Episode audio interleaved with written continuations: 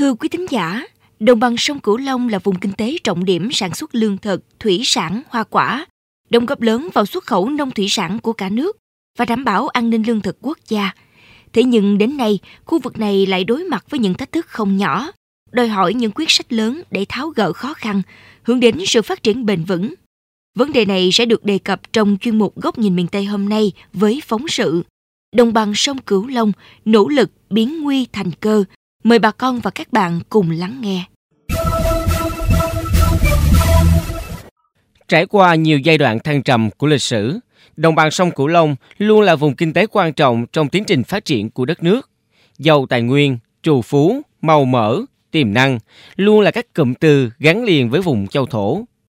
Với vị thế đó, đảng, nhà nước luôn quan tâm đặc biệt đến vùng đồng bằng sông Cửu Long, bằng chứng là nhiều nghị quyết, văn bản quan trọng đã được xây dựng, thúc đẩy và cấp bách triển khai.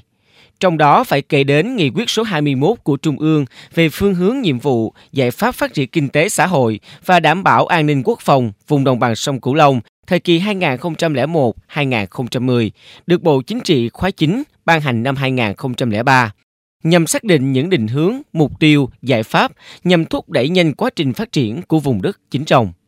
Khi nghị quyết này được triển khai sâu rộng, đến nay, bằng sự nỗ lực chung, nhiều chuyển biến tích cực đã được ghi nhận trong nhiều lĩnh vực. Các địa phương trong vùng đã có những bước tiến đáng kể nhờ tập trung tái cơ cấu ngành nông nghiệp, hướng đến sản xuất nông nghiệp bền vững. Đơn cử như câu chuyện của anh Nguyễn Văn Thắng ở xã Trung Thạnh, huyện Cờ Đỏ, thành phố Cần Thơ. Vài năm trở lại đây, giá vật tư tăng cao, thiếu nước sinh hoạt và tưới tiêu đã khiến việc canh tác lúa ngày một khó khăn. Sau những trăn trở, anh Thắng mạnh dạn chuyển từ trồng lúa sang trồng cây ăn trái. Đến nay, hơn 8.000 mét vuông trồng cam của gia đình cho lợi nhuận gấp nhiều lần trồng lúa. Anh Nguyễn Văn Thắng phấn khởi cho biết. Một nông dân không thể chuyên trồng một cái vụ lúa không mà có thể chúng ta sẽ lên một cái mô hình vườn để thu nhập thêm. À, hiện bây giờ cái vấn đề mà vườn cây ăn trái thì trên cái canh tác nền hữu cơ thì nó năng suất rất là cao, thu nhập vẫn cũng cao hay tại xã Thành Phước, huyện Bình Đại, tỉnh Bến Tre. Trước đây, người dân sống bằng nghề làm muối và trồng hai vụ lúa.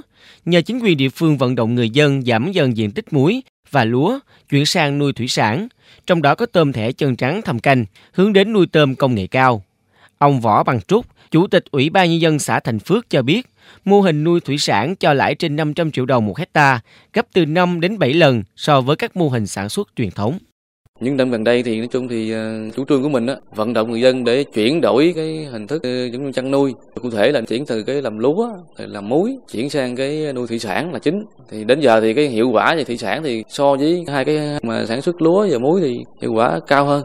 Quả thực, nhờ được khuyến khích, bà con vùng sông nước mạnh dạn chuyển đổi cơ cấu cây trồng vật nuôi theo hướng thích ứng với biến đổi khí hậu nhằm tăng tối đa sản lượng và chất lượng, giá trị nông sản, đồng thời hài hòa với điều kiện tự nhiên môi trường – đây là một trong những kết quả đáng ghi nhận.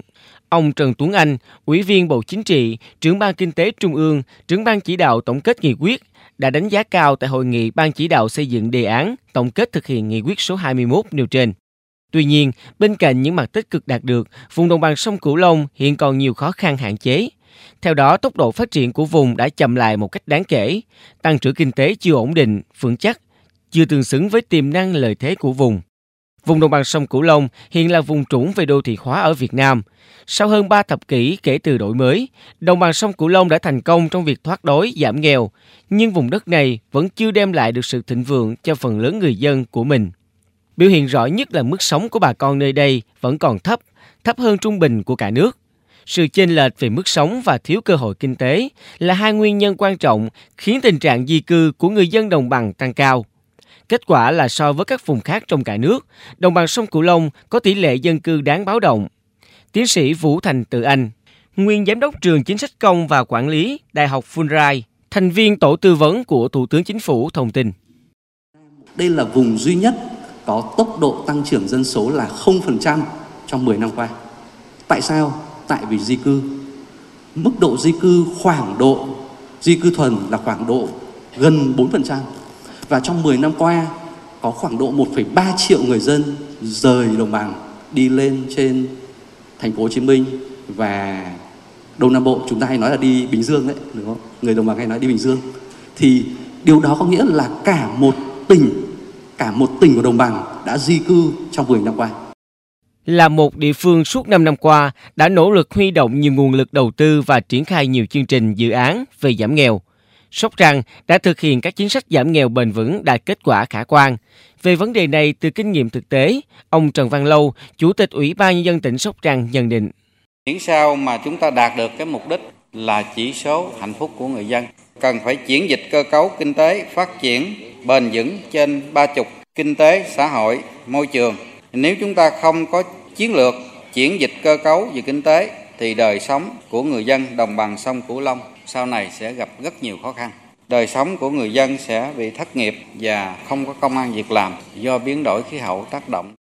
Để tháo gỡ những khó khăn, các địa phương đồng bằng sông Cửu Long đã nhiều lần kiến nghị các cơ chế đột phá cho phát triển hạ tầng, đầu tư nhằm thu hút đầu tư, tạo ra sinh kế và hỗ trợ cho người lao động ngay tại quê hương.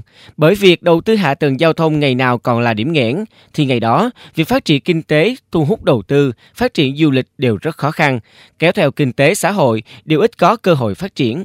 Ông Nguyễn Thanh Bình, Chủ tịch Ủy ban Nhân dân tỉnh An Giang chia sẻ và chính cái giao thông này mang yếu tố cực kỳ quan trọng. Có nghĩa là sẽ liên kết các vùng để mong muốn làm thế nào đó đấy, là nó sẽ kết nối giao thông như vậy thì đồng bằng sông cửu long này mới phát triển. Do vậy cho nên là tôi đề nghị đề xuất là nên đưa xây dựng cái kết cấu hạ tầng mà trong đó đặc biệt là kết cấu hạ tầng giao thông là yếu tố hàng đầu. Và như vậy thì nó có cơ may sản xuất cho cái đồng bằng sông cửu long có thể phát triển trong tương lai.